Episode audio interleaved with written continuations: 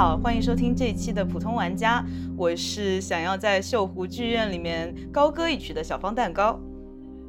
Hello，你好，我是被神秘学吸引进秀湖世界的 Lilico。Hello，你好，我是一直觉得方块特别像冰糖，想用它泡一杯甜甜的奶茶的何青妮。Hello，大家好，我是 Rosaline，我是刚从白门心理健康与钓鱼中心出院的 Rosaline。呃，那就像大家所听到的一样，这一期我们请来了一位特别的嘉宾，他是在呃小红书上找到我们的，然后呢，也是他邀请我们来做这一期关于绣湖中的女性的节目。那首先，我想给我们的听众，就是如果大家还不了解绣湖系列的话，我简单的讲一下，它是。一个来自荷兰阿姆斯特丹的独立游戏工作室，就叫锈湖工作室制作的一系列的密室逃脱类的游戏。然后可能有人会记得它的名字叫逃离方块，就叫 Cube Escape。其实它都是同一个世界观下面的游戏，只是它一开始发布的呃那几部作品叫逃离方块，然后后面的话它都会把它加入整个锈湖的体系。逃离方块系列呢，它的主角是一名侦探，他叫 Dale，故事就从他卷入了一系列的神秘的事件开始，渐渐的大家就了解到，就在这个世界上有一个叫锈湖的地方，然后它会发生很多很多神奇的事情。那我这里再稍微讲一下，呃，这这整个系列它其实是受到大卫林奇的美剧《双峰》就叫呃 Twin Peak 这个系列很大的影响，甚至是它的男性主角 Dale 侦探和女性主角也是我们等一下最后会讲的最特别的一位女性叫 Laura，他们两个的名字其实都是来自于这一部电视剧。哦，啊，是这样的，我 第一次知道，今天的播客又学到了新的知识啊，怪不得我就觉得。啊，确实是有相似之处的。他对于那种神秘学和恐怖环境的塑造的气质特别的像。那 那我们这一期就会从我这里列举了五代绣湖中的女性，然后从她们的呃生平，还有她们的遭遇，包括她们做出的一些改变开始，然后聊一下绣湖中女性为了改变自己命运做的一些事情。那好，那第一部分就是故事的开始，就是锈湖天堂岛。那 Rosaline 可以给我们简单介绍一下天堂岛的故事吗？锈湖系列的主要故事线呢，是讲述了两个家族跨越三个世纪的秘密，其中充斥着阴谋、宿命、因果、啊宗教、邪典等多种元素。那已知锈湖编年史的最开始，其实就是追溯到《锈湖天堂岛》这部作品《The Paradise》。那这部作品的创作基点，或者是说灵感来源，其实就是圣经中的埃及十灾的故事。那埃及十灾大家都知道，这个埃及法老王他不想让希伯来人民离开埃及，于是上帝呢就借此展示他的大能，降下了十场灾难的惩罚。那这十灾呢，分别是血水之灾、青蛙之灾、虫虱之灾、苍蝇之灾、牲畜之灾。还有疱疹之灾、冰雹之灾、蝗灾、黑暗之灾，在经历过九种灾难之后呢，法老他依旧不服软啊，坚持要和上帝耶和华较劲。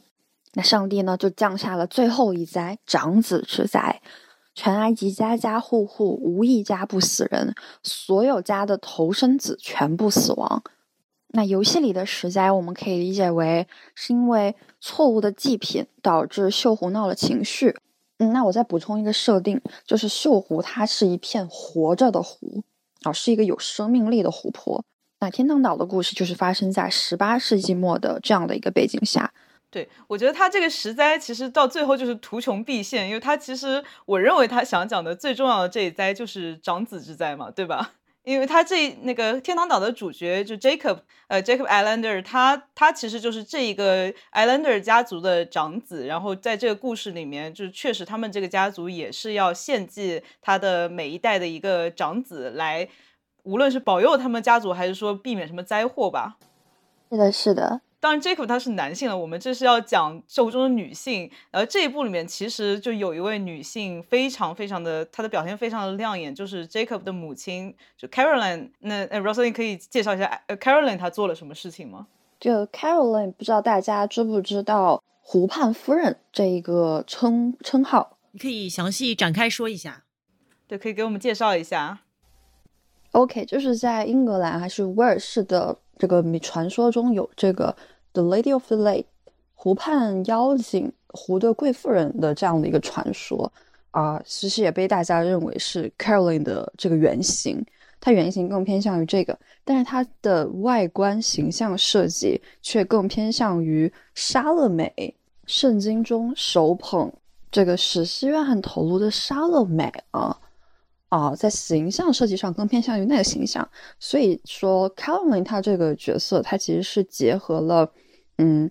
湖中仙子和这个莎乐美这两个呃，感觉还挺有反差的角色呃，集合于一身，所以呢，也能感觉到作者的一些用意和深意吧。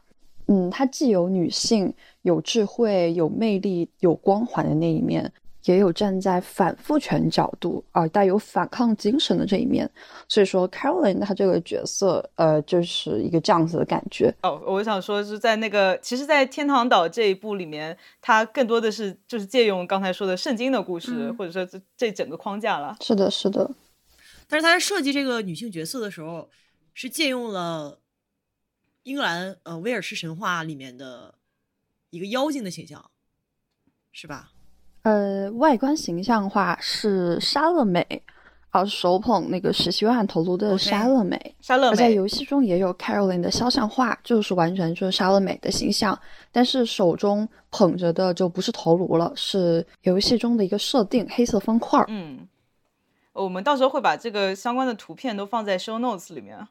呃，接着说这个 Caroline，她其实虽然 Jacob 是主角，但是我觉得这一部其实，呃。真正推动故事发展的可以说是 Caroline 吧？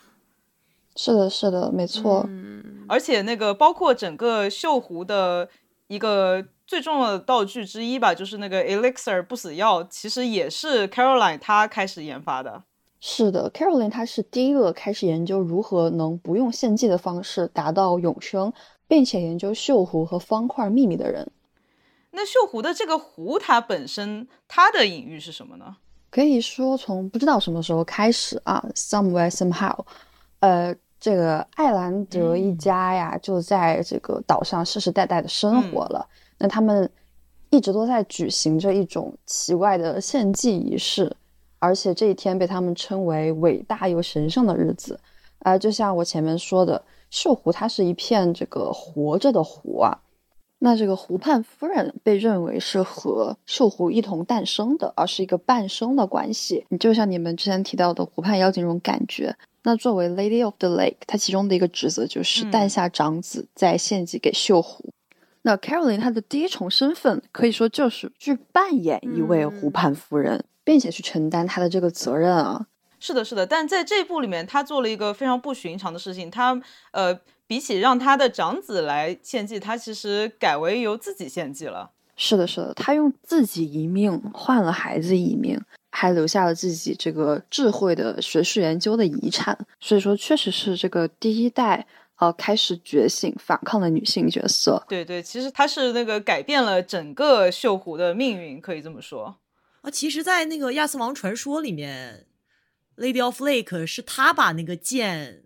赐给亚瑟的吧，他那个湖就是叫阿瓦隆湖。对，阿瓦隆，他的出现就是对整个的故事的推动和亚瑟王国的命运起到了一个最关键的作用。他的一个意象可能就是神秘的女性，她代表着一种你很难掌控的神奇力量，但是呢，又能在关键时刻推动情节发展，嗯，这么一个浪漫的符号吧。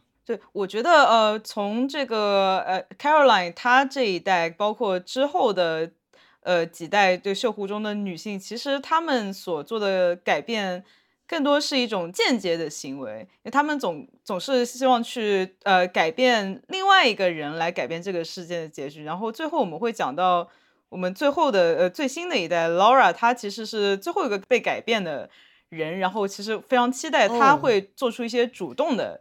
改变的行为，就是改变他自己。然后刚才讲到那个 Eleanor 他们这一家，然后其实他们这一家在锈湖里面出现的集数是呃天堂岛还有旅馆这么几代，就他们其实我认为他们在做一个像故事背景一样出现的角色。然后这个故事它最主要的一家子其实是 Vanderboom 一家。呃，然后呃，我们我们也会把那个 Vanderboom 家的家谱放在 show notes 里面。好，那就谁来给我这个锈湖白痴介绍介绍这一家呀？那那请 Rosalind 来这个简介一下 Vanderboom 一家。好，那刚才我们说的这个艾兰德一家，艾兰德它其实就是 Islander，在荷兰语中是这个岛民的意思啊。哦，嗯，那这个 Vanderboom 就范德布姆他们一家，在荷兰语中它就是树人的意思。哦，我就说为什么很多人都说锈湖这个游戏跟 新德鲁伊信仰有很大的联系，原来就是他还是挺崇拜，他有一种莫名其妙让我感觉到很崇拜那种自然力量，连起名的时候都是这种风格。对，而且锈湖的湖边还有湖底都是种满了树的。那他们其实就是大家最为熟知的锈湖系列的的这个起源之一吧，因为他们整个家族就是繁衍生息于锈湖。嗯，对但他们家其实是活在这个阿道斯·范德布姆，就是大家所知道的乌鸦先生。哦，对，他是活在阿道斯和威廉这两个兄弟俩，嗯、被大家称为炼金术士兄弟，活在他们的阴影之下。他们俩其实就是这个 Vanderboom 家族的祖父辈啊。那整个家族逃不开的悲剧宿命，也都是跟他们俩有关。是的，是的，这一家子他们就其实就是乌鸦先生和他的兄弟威廉想要达到一个呃复活威廉、嗯达到完美永生的祭品和牺牲品。嗯，这就是他们这一家子人从诞生到死去的全部意义。哦，真的好好惨的一家人啊。是的，是的，一共十个祭品，然后一家十十个人，就是正好对应十个祭品。是什么人体实验？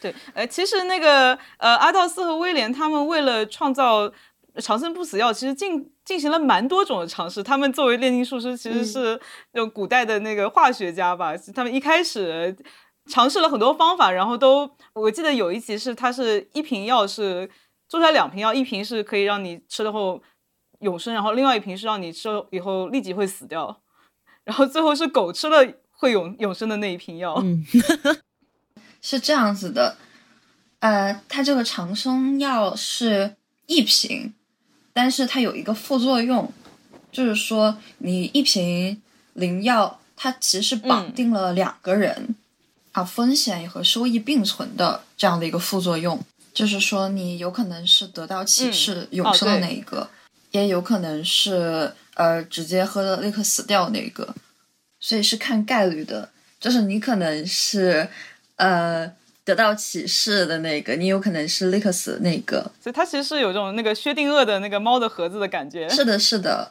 对，所以他们两兄弟，一个喝完立刻死去，那另一个就得到启示，飞升成为了乌鸦先生。但就像我们刚才说的，它是一个不完美的产物，所以乌鸦先生他就现在介于人道和阿修罗道之间。所以乌鸦先生以整个家族的人为祭品，首先复活他的哥哥，一切都是为了他最终的目的，就是这个完美的不死灵药。那我有个问题，献祭十个人这个指标是乌鸦先生，他是如何得知这样做就可以长生不老？他自有他的方法吧？我突然想到，这他会不会是跟之前那个圣经十灾也有关系啊？因为是 Caroline 他最开始研发的长生不老药，有道理，他俩其实就是 Islander 的后代啊。就只是他们现在创造了一个新的家族叫 Vanderboom。对，这个家族衍生到演变到现在，已经变成了这个 Vanderboom，因为他们是以锈湖为基础的，而不是以岛啊，不是锈湖上那个哦天堂岛。那就是说它的那个区域扩大了对，已经从湖中心的天堂岛搬到了锈湖的湖边。啊。天堂岛在这个时候已经被悄悄改成了锈湖旅馆。哦，那么这个 Wonderbaum 家族的女性是什么样的呢？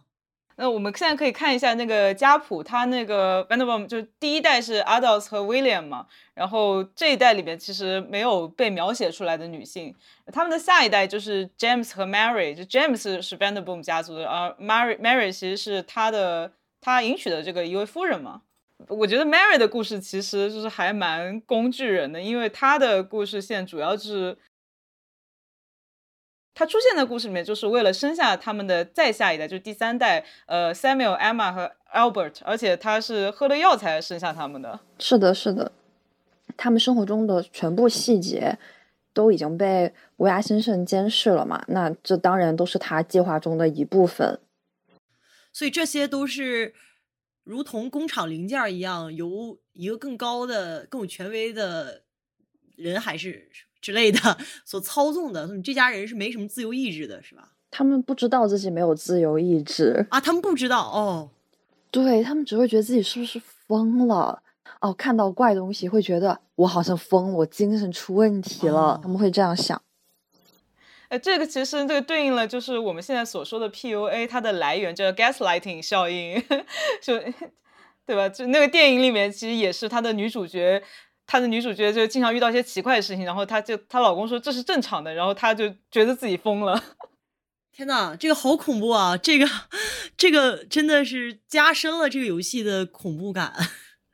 对对对对对，所有的事情都是计划的一部分。Mary 她的那个退场方式也是呃也比较比较悲惨的一个故事，就是在那个。他们一家一家人共同演奏家庭音乐以后，他就他就死了。他是怎么死的？此处应有 BGM，BGM 起。他们全家那个 演奏完音乐以后，突然就唐家产了，都都死了。他可以说是被吓死的，可以这么说。哇，那也算是有自由意志了。因为全家人都死在了他面前，所以他直接就被吓死了。啊！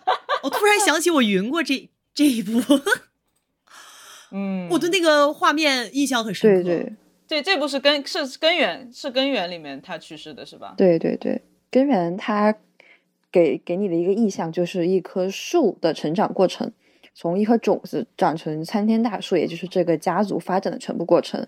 所以它是完成一个线性叙事，多少多少年，怎么怎么样？哦，刚才你说那个他们家的那个 last name 是关于树，其实他们家的那个家谱也是一个，就西方他们会把它叫做 family tree 嘛，所以也是一个互文的隐喻吧，还蛮有意思的。嗯，那关于 Mary 她为什么会呃在这么一个家庭的一本该是欢乐的聚会音乐聚会上面去世呢？这要就要说到他们的再下一代了。这就也就是我们的那个第三代 Vanderboom 他们家的人，也就是我把家谱拿出来啊。呃，首先是 Mary 她生下的那个 Emma、Samuel 和 Albert，其中 Emma 是女性嘛，然后 Samuel 他是他他的夫人 Ida 也是一名非常 神秘的吉普赛女性。关于 Ida 剧情里面还有算塔罗牌的故事。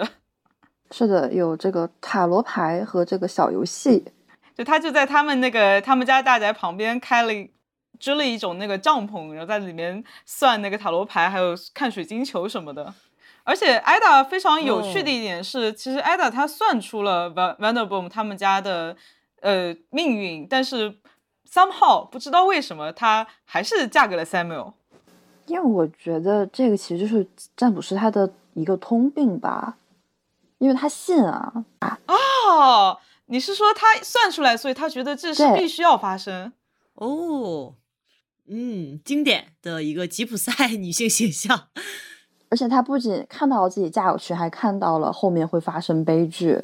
某种程度上，这又是一种自由意志，让我怀疑。我觉得正是因为他相信宿命，这里就要涉及到一个伦理的问题，就是我们知道艾达她是和。龙里的问题，对，对，他是和那个呃，Mary 他们的应该是儿儿子 Samuel 结婚了，但是呢，另外一个儿子 Albert 也其实也是算是根源这部的隐形的主角吧。呃，Albert 他暗恋艾达，就是等于暗恋他的嫂子，说一些叔嫂爱情。是的，就是个嫂子文学。好，叔嫂暗恋，呃，没有爱情，艾达不爱他，就是哦，所以说这个。吉普赛女性的故事有一种宿命论的，很很大一部分是一个宿命论的感觉，就是当你知道了你你未来的结局的情况下，哎，就那个北欧神话里面那种嘛，就是 北欧神话里面奥丁不是得知了诸神黄昏，然后他做了很多事情去改变为了避免诸神黄昏，但是他所做的一切其实正恰恰是引向诸神黄昏的必要步骤。是的，是的。嗯，那艾达之外，还有一位女性的那个 sibling Emma，她的故事其实，呃，我我可以说她也是属于工工具人嘛，就是她也像呃 Caroline 一样非常爱自己的儿子，因为她的儿子 Frank 其实是被他啊 恶毒的舅舅。就是那个艾玛，她恶毒的弟弟 Albert 塞到了井里面，然后在井下过了很多年，然后艾玛就是许多年都找不到儿子，所以就因为过于思念儿子，上吊自尽了。是的，是的，他用自己一命换了孩子一命，还留下了自己这个智慧的学术研究的遗产。所以说，确实是这个第一代呃开始觉醒反抗的女性角色。是的，其实前面几代的女性，我是觉得都是有。有一股身不由己的感觉，但是呃，接下来就下一代就可以说是 Vanderboom 家第三代里面的这一位女性，她其实是在整个故事里面起到了一个非常的积极的作用。这也就是刚才说的那个 Albert 暗恋嫂子 Ada 以后，把自己和那个 Ada 的卵子合成了一个试管婴儿出生的 Rose。哦，等会儿这个。对，这个这个突然让我有点哎，等会儿这个是是是炼金术的试管婴儿，因为这是在一九零九年的时候发生的故事。好的，呃，我补充一个艾尔伯特的他的一个人设，就是他一方面是一个反社会人格、反社会心理，然后另外一方面他是一个发明家。我觉得他是继承了就是呃 William 和阿道斯的那个发明天赋。哦，他是一个弗兰肯斯坦的造造主是吧？嗯，有道理。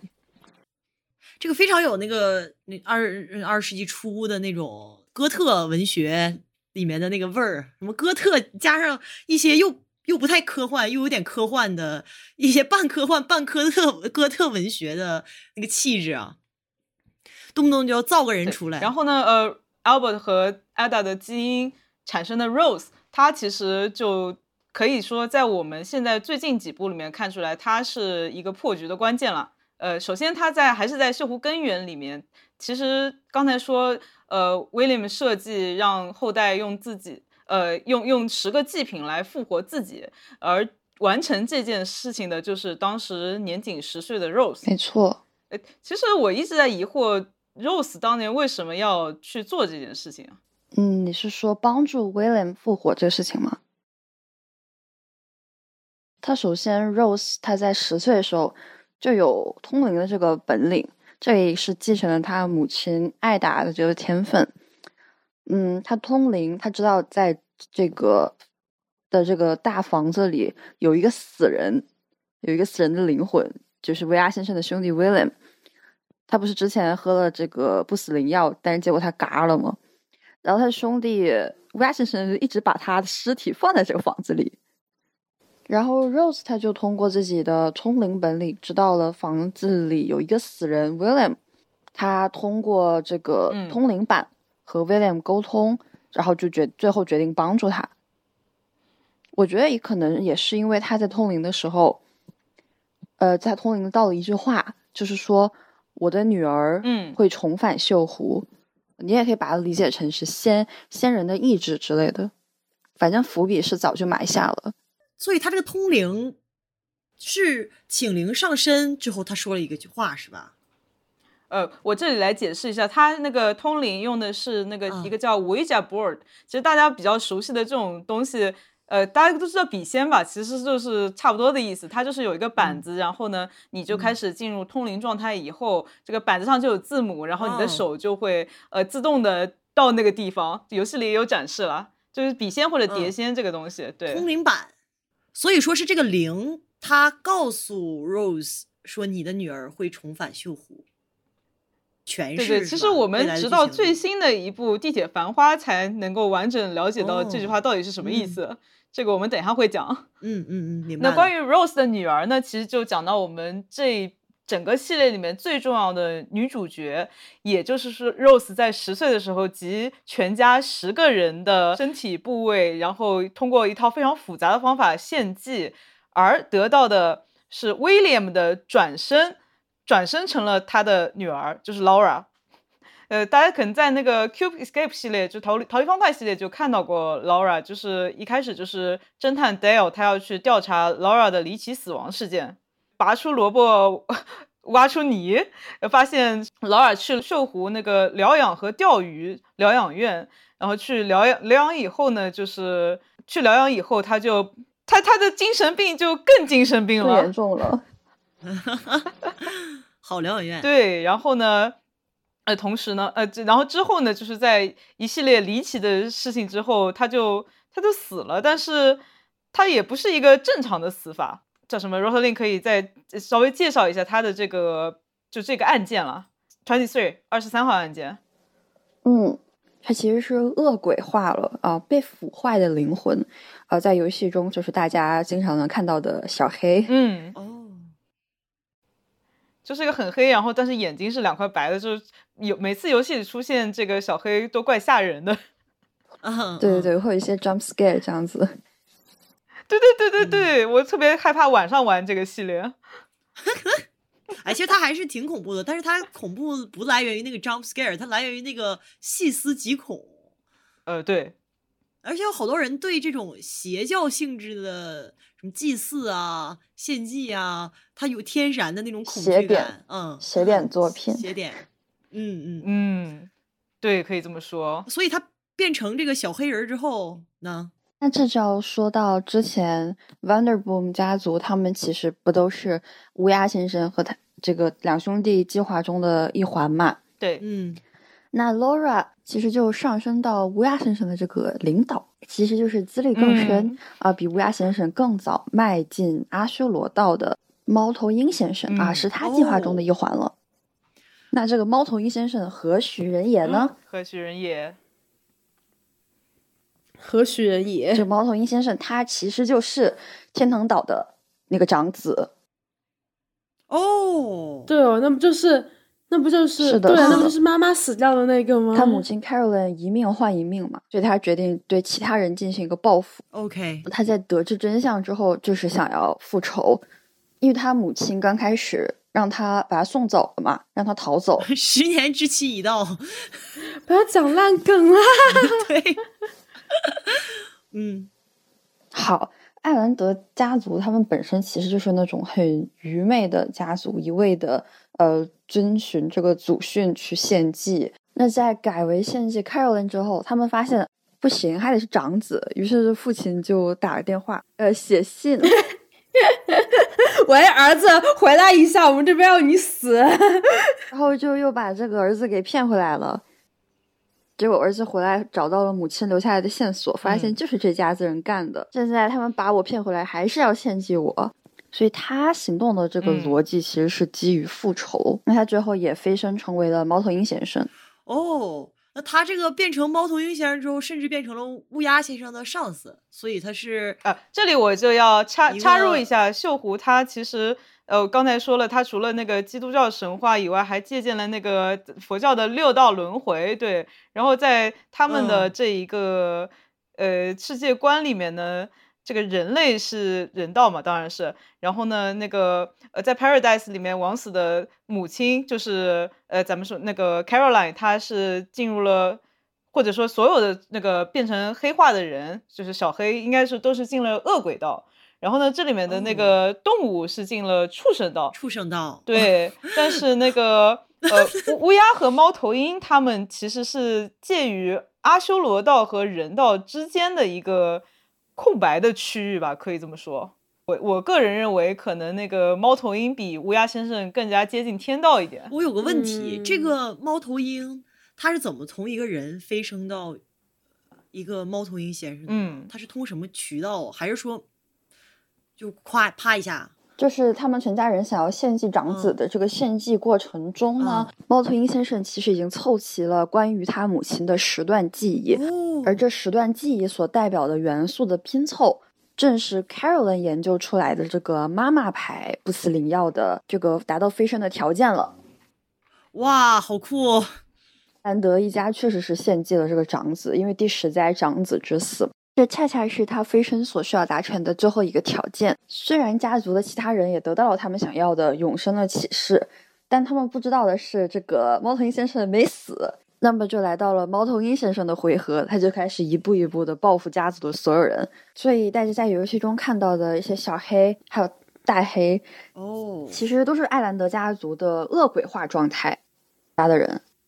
嗯，包括锈湖旅馆里面的那些动物，有一些也是他们家的人，是的，是吧？那个兔，呃，那个兔子、鸽子、野猪，然后乌鸦先生，然后鹿，还有雉鸡。他们以为自己已经成功步入阿修罗道了，结果没想到进的是畜生道，是吧？就是他们家人就只是想要得到启示，然后长生这样子。从行为上来看吧，他们就是和那个邪典电影《柳条人》很像，包括祭祀的仪式什么的。自始至终有这个知识的人只有 Carolyn 自己，他去研究锈湖，去研究长生的秘密。对，但是 Caroline 她为了保护 Jacob，然后给 Jacob 指出这条路，她其实是牺牲了自己。是的，所以其实也回扣了这个主题：一人死去，一人得到启示。嗯，哇哦，这个游戏里面重复的那个互文性还是非常的多。嗯。嗯，那我们回到 Laura 的故事。Laura 就像我们刚才说的，他是献祭完呃 Vanderboom 一家人，然后重生的 William。但是其实，其实那个 Laura 他整个人就在我们看到故事里，他是非常懵懂的，包括他其实完全不记得 William 的事情。呃，可以可以说是这个仪式失败了吗？嗯，我觉得它其实就是一个转世投胎的概念，步入了一个新的轮回。啊，就是 Rose 他答应帮助 William 复活，集齐了十个器官、十个祭品，对，让 William 的灵魂就是步入了一个新的轮回吧。劳拉她诞生的过程也很抽象，他把这些祭品合在一起之后，他就慢慢的上升，然后变成各种事物。然后上升到宇宙里，最后呢，最后从一个白鹿的嘴里吐出来了一个婴儿。是的，是的。你的设想应该是他其实是做 William 的一个载体。嗯，对，William 的那种，他的本体复活回来，应该还是 William 的那种。对对对，就我觉得他复活以后没有自我。就没有没有自由意志，其实我觉得他也不能算是威廉了啊。他复活之后是不带着生前记忆的，是吗？完全没有，没有那就呃，那这个在判定上就很泰修斯之船了。所以说，这位小威廉回来了之后做了什么呢？他得了精神病，然后去锈湖疗养了，会加重病情啊。然后大家都很好奇，这样一个孩子他诞生之后会发生什么样的事情？嗯，是的。但大家其实当时对劳拉的期待都是那种非常高，凤傲天那种，但是结果转头就他就精神病黑化了。哦，对。然后刚才你说到凤傲天，其实就是从目前的剧情来说，就凤傲天除了 Caroline 之外，我觉得第二凤傲天就是刚才说的 Rose。就为什么呢？就是在呃上一部 Pass Within 里面，他就是以一己之力啊连接过去和未来。通过刚才说的小天才 Albert 留下的一些装置，也是他也是永远的改变了锈湖的一些规则，可以这么说吧？哦，他的反抗是有效的。对对对，他做了什么呢？他一方面复活了 William，另一方面又复活他的这个恶魔父亲 Albert。啊，对，没错，没必要了吧？大家闻到那里都很疑惑，就是为什么？而且。他又把他的那个哥哥，呃，表哥，就是被 Albert 推进井里的那个小孩，但是他父亲早就给自己留好了活，就是后后路，就是所以那个 Rose 一般帮他表哥复仇，一方面又帮他父亲复活，所以我觉得他是一个立场非常复杂的这样的一个角色。哦，我觉得他这恰恰是没什么立场的一个表现，就是他就是很客观的在参与在这件事里。对对，就是我又帮你，我又帮他那种，但是他帮的人的立场是完全不一样的。对，那他就像神一样啊，在这个故事中。我觉得他应该是，我觉得他是对抗神的那个人，就是像神一样的是猫头鹰先生和乌鸦先生。呃，关于就是刚才说的 Rose 在上一部的 Pass Within 里面，他的动机让大家都很疑惑，就是他为什么要这样，他为什么要复复复活 Albert？然后，但是最后在《锈湖地铁繁花》这一部里面，我们可以算是找到了一个答案，就是他所有的付出和他行动都是为了小 Laura。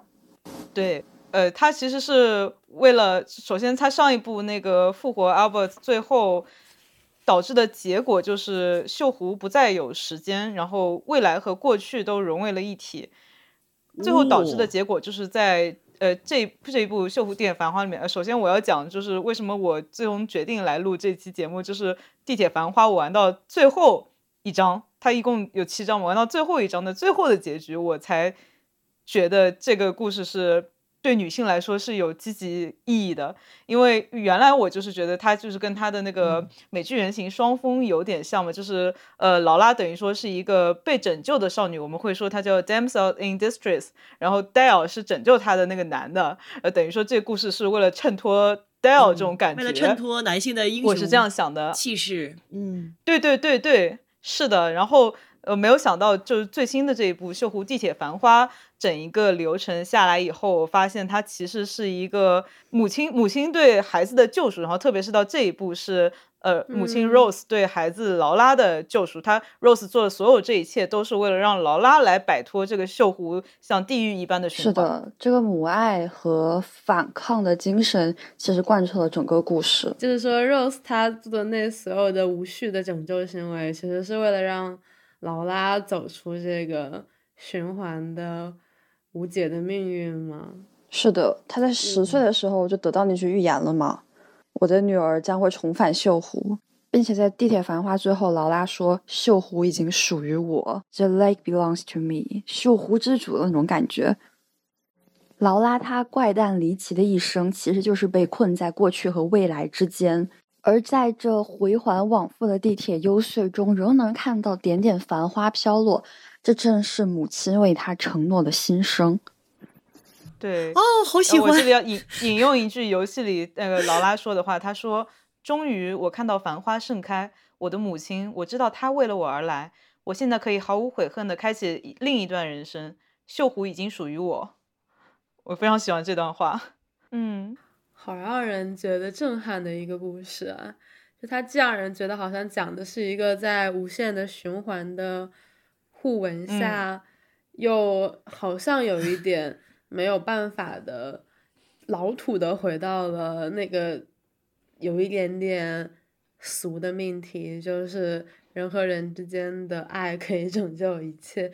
但是其实他讲的方法又非常的复杂。他用一种很复杂的把故事的时间线拆分在了各个细节里面，然后把人和人的动机变得模糊不清，然后把里面的命运变得非常的诡谲。我觉得很合理啊，因为本身其实全世界的文化中，对于这种呃，因为 Rose 她其实就是一个女巫嘛，如果我们去简单概括她的身份的话，那全世界的文化对于这种呃灵媒或者说女巫的。看法就是女性的能力是远远大于男性的，而因为这个游戏中它不是涉及到了很多是的献祭仪式吗？是那种新德鲁伊或者德鲁伊教的那种献祭仪式，他们为了取悦神灵，把什么部落的那些人之后杀掉之后，把他们分掉，然后食用。得到这些人的力量啊，或者是用活人献祭的仪式去崇拜那些呃大地神、月神这些被基督教看作是邪神的呃一些神明。那通常主持这样仪式的祭司，她都是女性。嗯，这样的形象也是深深根植在很多就是我们现代人的心中。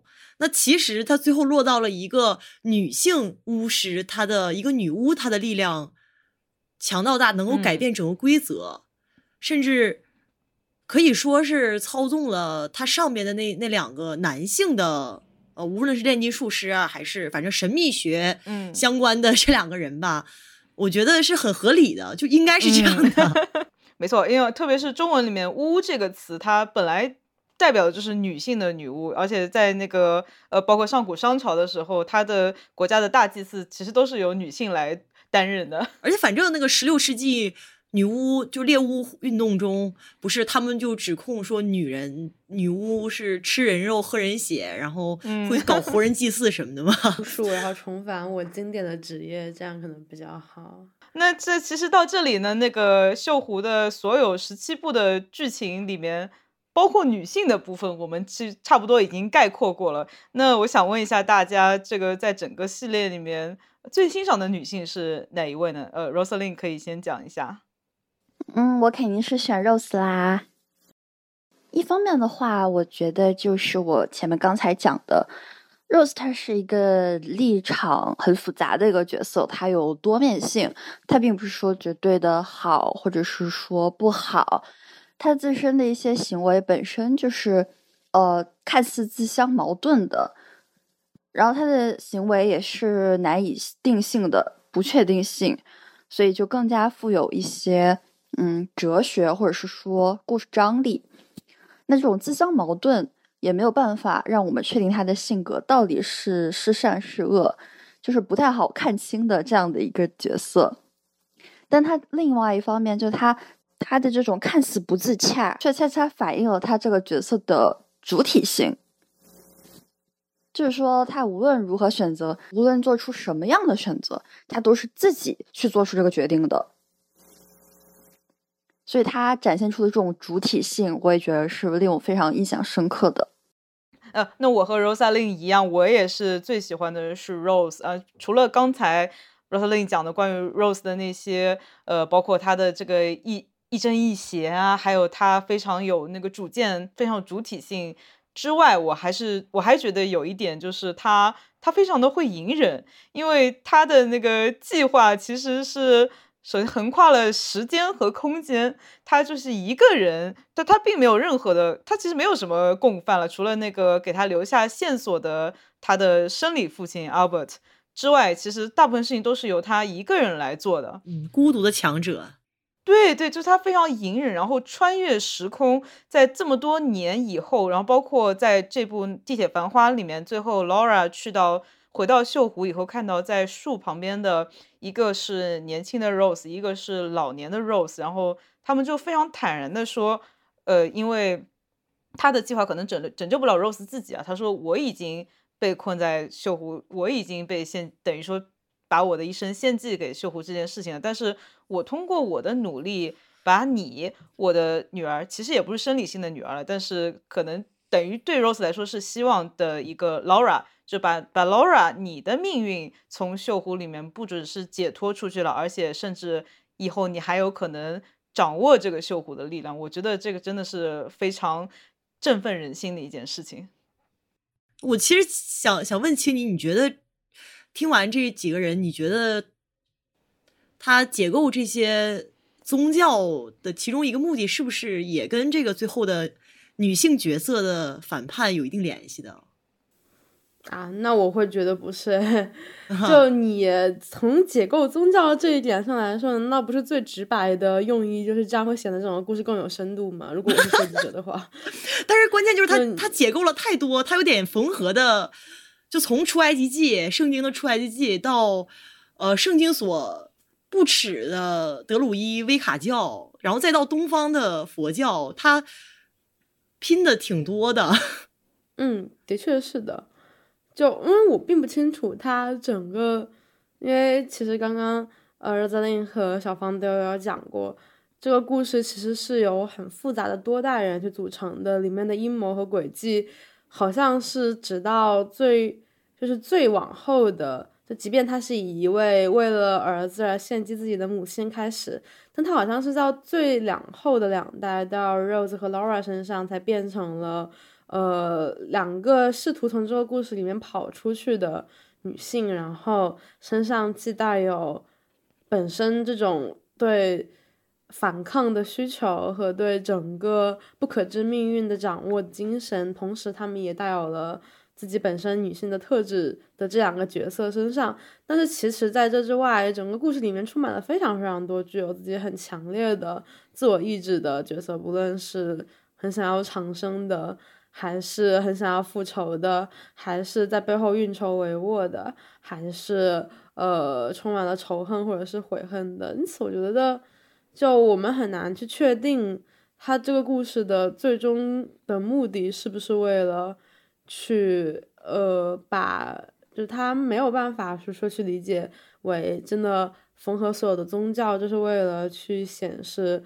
角色们，也就是以女性为主的角色们，他们是有多么伟大的力量。即便我觉得你刚刚讲那个威奇的故事是合理的，嗯，但是相比起来，其实我会觉得，嗯，我对整个故事的感觉下来，我目前的感受就是，呃，他给我们提供了一个非常非常庞大的系统，然后似乎里面每个人都有一种，呃。主观或主动愿意或者是不愿意的方式交织进了这一整个网格里边，而这个网格它可能是宗教的名字，也可能写的是命运的名字，而正是宗教和命运把它交织在一起，却变成了人落在上面一个不可知的走向。而最后的那两位角色，他们也就是最后的 Laura 是 Laura 吧，还是是 Laura？呃，啊对，是 Laura。最后的 Laura。的 Laura 的他那一种，呃，成为了锈湖的主人，逃出在这这个规则之外，就好像是让我感觉这种在命在不可知的命运里面，的确他在所有人的慢慢的积累下，在一代又一代的无论是女性还是其他的角色的积累下，他变成了这个位置，因此我会觉得这是一个，就给我给会给我一种，嗯。这个故事它到现在了，它终于到现在了，然后到现在，因此它才会变成这个样子的感觉。嗯，嗯，对，是呢，是呢，是呢，就好像如果我们把他们这个家族里面的人想象成被一张命运的大网包裹在里面。好像是每一个人，他在用一种很微妙的方法，把这张大网上面移下来一点，或者是剪下来一点。最后，Laura 他终于能够把它挣脱，然后跳得远远的说：“哈哈，我的什么，我的我的道德在你之上，什么我的能力在你之上，这样的。”所以说，会觉得是一个这样的这样的故事。哎，我其实跟你想的是差不多的。我问那个问题，没有想让你。同意的意思，这我哦，是陷阱。没有，我只是我只是在思考，如果说聊每一个女性，她们是不是足够被我这样一个玩家或者是云玩家所喜爱的话，那当然大家都会选择后面的像 Rose、Laura 这样做出反抗行为的，或者是真正改变游戏规则的，呃，这样的角色。那其实，嗯。每一代角色，他都有囿于作者为他们所编织的那个困境中，一定程度上为这个故事贡献了很多精彩部分的行为。其实我我在听到最后，我会觉得，尽管最后两个角色就是 Laura 和 Rose，他们成了改变游戏规则的人，但是仿佛作者赋予他们的，并不是因为他们是女性，而是因为。作者想强调这个生育的这个主题，或者繁衍的这个主题，或者是说我们故事的开始就是由一个长生不老的意象所诞生的。我们在探讨生与死的循环，而最后呢，它会还是落到了一个生，也就是给给予生育。但是这个里面的生育并不是由，就是这一代的这个生育并不是由女体产生的，因为 Laura 是练出来的，并不是 Rose 生的呀。对呀，它是一个 Laura 是一个 Laura 是一个生与死的结合体，嗯，它既是一个新生，它又是一个死亡，所以最后其实作者我觉得他野心，如果他哦确实是像刚才 Rosely 说的，他早就铺好了这张大网，就等着一点点推进填补整个故事的话，那他最后落在这样一个角色身上，可能也是一种他生死观的传达吧。等等，这个不是丽丽的。这个不是利益的毕设吗？啊，是的，是我的毕设。救命！你不说我没有想到，对，就像一种生死观的传达，就是生与死本来就是二位一体的，一个硬币的两面。这是不是也是跟他那个六道轮回其实也有一点关系？啊，对对对，六道轮回。那你这样说的话，好像对这个游戏的影响的话，佛教比基督教影响更甚呢。因为六道轮回本来就是说，你一个人的生命在这六道中循环，那么最后你才能悟得那个跳出轮回。佛教中所谓的，嗯，对，跳出轮回的那个真相嘛。嗯，也就是 呃，这个可是你们有没有？你们有没有看过？呃，魂环的那个故事，我记得我之前在播客里面讲过，就魂环的故事，它是个漫画，它讲的就是，呃，如果我们假定，比如说我嘎掉了，然后会轮回，我会进入到下一场轮回，会变成呃兔子，或者说是其他的东西，然后最后在某一世重新变成人，也就是说我的生命是一个圈圈，我的灵魂在这个圈圈里面打转。那假设现在。我想要用通过方法获得永生，比如说我想要把自己的意识上传到云数字，或者说把我的大脑保存在某一种高科技的液体里面，这样即便我的肉体已经衰亡了，我的细胞已经无法啊，我已经无法 go on，但是我的人。这个灵魂，如果我们假定灵魂它是以这样的方式定义的话，那我们这个人的概念，它依然是在这个世界存存活的。但是它存在一个问题，就我在这个世界的永生，它其实是割断了我整个生命的那一个大圈圈啊。也就是说，反正按照魂环的漫画讲的，就是在未来世界，人类发明了一种科技，就是可以使人以我刚刚讲的那种方式永生。但是从此之后，地球上就再也没有诞生新的人了。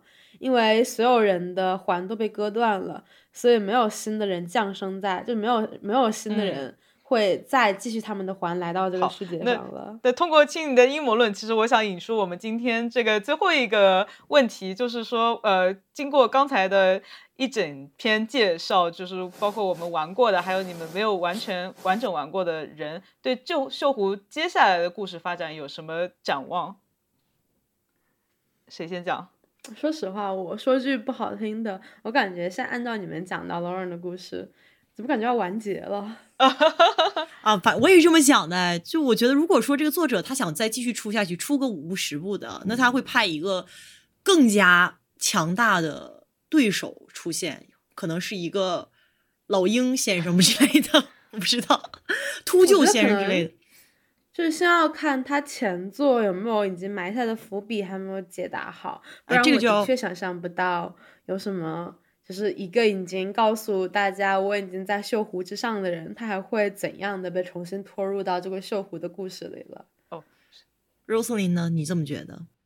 我觉得就要引用那句名言了：“Past is never dead, it's not even past。”你看小芳非常强烈的在点头，后面还有一句。过去从未逝去，是他甚至还没有过去。哦，所以说什么都还没解决呢，是吧？就是 意思是，嗯，现在这一部《地铁繁花》的结局是落在了 Laura 头上，他成了锈湖之主。嗯，那我不知道小峰老师你有没有玩彩蛋的部分？我我是没有玩彩蛋，但是我已经云过了。啊，OK OK，那你应该就知道了。这个彩蛋的部分呢，它其实就是猫头鹰先生和这个鹦鹉哈维他俩对接了。这个哈维鹦鹉呢，它其实是一直陪在劳拉身边的。它为什么陪在劳拉身边呢？因为这是猫头鹰先生的任务。那我们的锈湖三巨头其实是猫头鹰先生、乌鸦先生和鹦鹉哈维。那为什么就是要陪在劳拉身边呢？因为劳拉其实就是猫头鹰先生选定的锈湖之主哦，所以说这仍然是一个没有摆脱宿命的结果。对，所以大家刚才在说，一直摆一直在说他摆脱了吗？但是真的摆 脱了吗？哇！而这个侦探戴尔就是猫头鹰先生选定的猫头鹰先生的继承人。哇！是的，就是他其实还是在猫头鹰先生的计划之中。我的计划在你之上。对，这是套娃的故事？而且我觉得你们就完全不用担心他这个故事会完结或者出不了，因为他可以无限的出之前的故事的那个插叙，他不用不需要进行一个线性的发展。这倒是真的。但是你们觉得这个主线故事，就是如果你们刚刚按照线性讲下来的这个故事呢？因为大家其实也对你们之前的问题有疑嗯问，就是这帮人到底想干嘛？他们在这个六道轮回嗯中，他们到底是想要找到些什么，还是最终目的是什么呢？这个都不知道。寻到这个涅槃的 方式吧。嗯，哦，我再补充一个，这嗯个其实在之前也有伏笔的，呃，就是猫头鹰先生在这个艾兰德家族献祭他的这个过程中，他戴上了他母亲留下来的这个猫头鹰面具。那这一瞬间，他就是这个仪式完成，他就是升格了。那他在嗯升格的时候看到了一个景象，就是他身边有两个人，一个是劳拉，一个是戴尔。所以他后面做的所有事情也都是为了这个。其实他们还是被纠缠在这个无尽的命，无论是复仇啊，还有对啊宿命啊、苦难呐、或者是欲望啊、贪婪啊这些。你你刚才说的所有东西都可以简称成两个字，叫锈湖。就锈湖就是 所有这些东西的一个简写。嗯，是的，锈湖，锈湖需要存续，存续嗯就需要牺牲就。包括其实他们所有的献祭都是献给锈湖的。所以这个锈湖本身代表的可能就是人类的这种邪念或者是负面的情感吧。在《地铁繁华》中，我们下下沉到了这个锈湖的湖底，而且在前座也到了这个锈湖湖底去看看到底是怎么个事儿。嗯，那这个湖底呢，就全部都是对树，黑色嗯的黑色森林，还有就是他们投入的这个黑色方块儿他们就是要把人不好的记忆提取成为黑色方块儿，然后投入锈湖，然后锈湖就会发光，锈锈湖就会得以延续。哦，那就可以说锈湖它就是一种人类欲望的凝结嘛。嗯，也可以这么理解，它就是一个共可共生的东西。那如果说六道轮回的话，那想得到涅槃，那就必须要解脱，那么就是摆脱这些，无论是苦难还是不满足啊和贪欲，是的，才有可能说达到涅槃。现在最多他们一个人最多体验过三道，对每个人不一样，但是最多一个人目前只体验过三道。啊，其实他每一步给的的。信息量不大，可以说很大，但是因为它整块拼啊，图是太大了，非常复杂的，嗯。对对对，对它有两种类型，一种是给你的信息量不大，但、嗯。但是你就好像觉得它好像藏了个什么事儿，你就一直想嗯去想；还有一种是它给你一下信息量太大了，你就是想 不过来。他都是。打乱了给你的。是的，是的。呃，那那我说一下我的展望吧，就是虽然在刚才就大家一通分析之后，就是其实我们发现，呃，所谓的摆脱了锈湖的控制，变成锈湖之主，其实也是计划的一部分。但是呢，呃，就像刚才我们发现的，这里在这里最高等级的猫头鹰先生，他也并没有进入天道，也就是说，他并不能控制所有的事情。所以，其实我的我我还是希望这个故事最后的发展是劳拉可以摆脱一整个轮回。而其实我们发现劳拉她是非常适合作为一个摆脱轮回，就所谓破碎虚空而去的人，因为她本身她没有什么欲望。她刚才说到她她个性很淡，但是她其实没有什么执念的感觉吧，可以这么合理说。所以我还是希望他能够跳脱轮回。嗯，因为它本身就是一个生死的结合的凝结体，对，而且他并没有那么多这种，嗯，像你刚才说的，过多的欲望啊，过多的求而不得呀，或者是参与了过多的争斗，获得了过多的痛苦。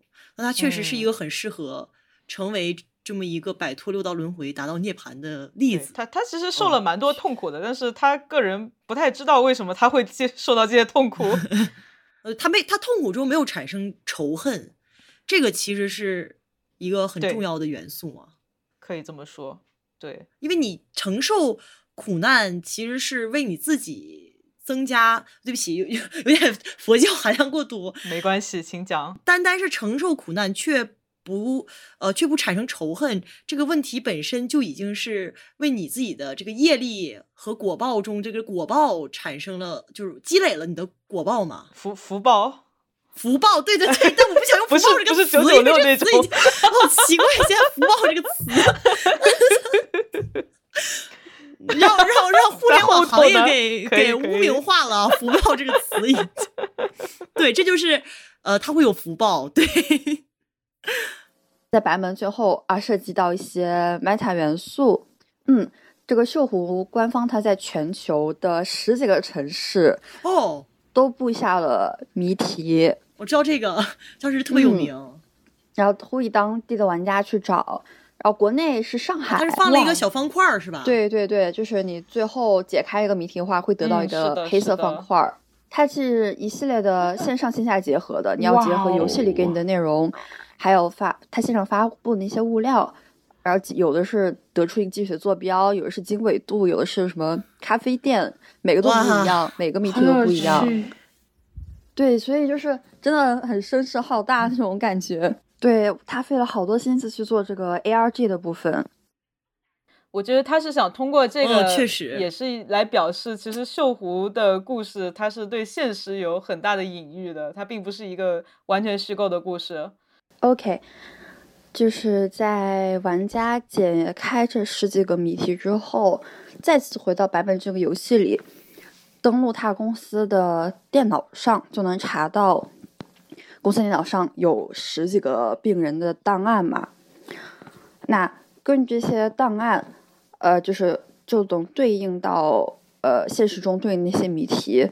那在大家把现实中的那些谜题在线上解开之后，再得到那些密码，再回来输到游戏的电脑上，最后就能达成一个真结局。哦，就是莎拉怀特把白门关着的这些患者全部都救出来了。这个确实很精巧哎。对他关的这些患者都是来自全球各地的，对应的那些谜题也都是根据他们的背景，对。他是把女性角色放在了有智慧的好人那一边，然后把男性角色，就是有一部分智慧的男性角色都放在了坏人那一边，除了戴尔。哇哦！所以是我觉得他是有作者有意为之的。嗯，因为刚才讲的这个 meta 元素，简直我觉得就不不仅仅是止步于 meta 元素了，因为它就它其实结合了很多的那个侦探互动式侦探小说。应该这么说吧，的元素。对，其实这这两年蛮流行搞这种 meta 形式，因为之前像 Rick and Morty 是上一季第第六季吧，那个发布之前，它也是在网上发布了那个线索，然后大家找也也是全球各个地方他会看到 Rick and Morty 的雕像之类的。然后我我好像也有蛮多的，呃，也也有一些那个 IP 在做这些事情。我我觉得它也是一种增加自己全球影响力的一种办法。啊，确实，一种宣传策略。对对对，嗯，好，总之非常感谢今天小芳和 Rosalind 带我们进入了一个开阔的、广大的、神秘的、充满了交织的线条，又似乎有个体在从中不断把它波动的好的故事，也就是锈湖的世界。那何心怡就祝大家，嗯。怎么说呢？说实话，我真的觉得这个故事蛮好的。虽然它可能我们一直都没有谈到，或者说一直都比较少的，因为时间原因没有谈到它具体的玩法和解谜的部分。但其实的确在整个解谜的游戏的范畴内，锈湖系列也是呃也蛮有名。所以说，就也有以它的玩法去另外打下一片江山。嗯。那就祝大家，祝大家有空还是要玩一玩吧，感觉真的还蛮好玩的。你自己先去玩啊！祝大家有很多时间可以玩上这样有趣的好游戏。在今天录这期节目之前，其实我从来都没有对锈湖整个的世界观有一个充分的了解。呃，我也并不知道原来藏在一些解谜的元素和。独特的美术音乐之下，原来有这么庞大的一个故事。今天回去要挑选几款我感兴趣的，开始玩了。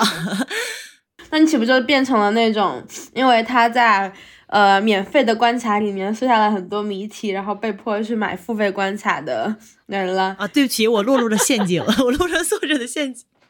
哎，说明今天，那就说明小芳和 Roslyn 今天非常的成功嘛，成功的推销。好好好，寄语就是希望我，你刚我刚才想说一个去玩，就何晴你给我抢了，我天，居然发真的发生了这种事情。从小妈妈就告诉我，如果你想要获得好东西，你就要先人一步。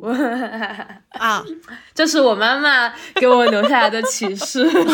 好，呃，如果有对我们今天的讨论有更多的见解的听友们，也可以在评论里与我们交流。希望能够听到你们的想法，看到你们的想法。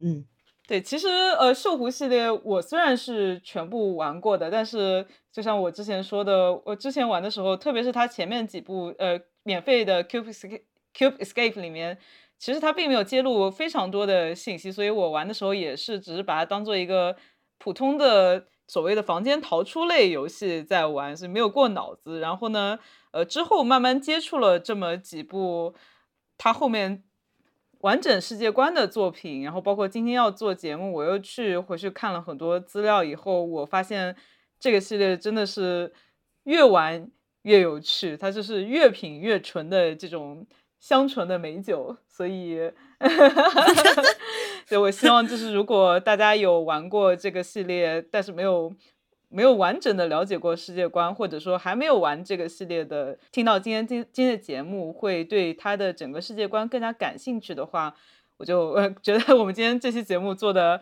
也非常值得了，而且也要同时也要感谢 Rosalind 邀请我们做这期节目，然后呃他提出的这么一个非常好的主题。好，那请 Rosalind 来讲自己的总结和一句话寄语。好，首先非常感谢邀请我到咱们这个非常好的节目中。到底是谁？到底是谁邀请谁啊？怎么你们两个怎么两个口供互相不一样邀请啊？一拍即合。然后我之前在今年的这个三八妇女节的时候，啊、我有写过一篇推文，啊，推文的内容就是绣湖中的女性角色群像。我觉得绣湖中的女性角色真的是蛮有意思的，啊、有充满母性的母亲，有迷人神秘的女巫，还有疯癫古怪的少女。并且在玩的过程中，也不会那么关注到由于角色的性别对其人生走向的一个影响。那么，我认为修湖中的女性角色群像呢，就是她们可以是伟大的、平凡的、不入流的，可以是去救赎他人，又或是自我救赎。她们可以成为任何身份，母亲、女儿，又或者只是她们自己。所以，我觉得。秀虎的创作团队吧，也是如果没有足够的尊重和理解，也是无法刻画出这样令人深刻的角色的。那秀湖中的每位女性角色，其实都是撑起秀湖宇宙半边天的存在。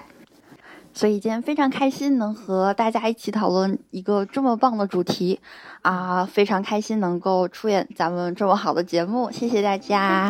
谢谢谢谢。如果以后有机会的话呢，如果 Rosalie 还受得了我们啊，我们还想邀请你，就是我又来画饼了啊。可能我们以后可以再录录秀湖相关的，比如说它其中的隐喻啊，它的美术啊、音乐啊、好耶，等等等等的，包括心理学内容啊等等内容啊好。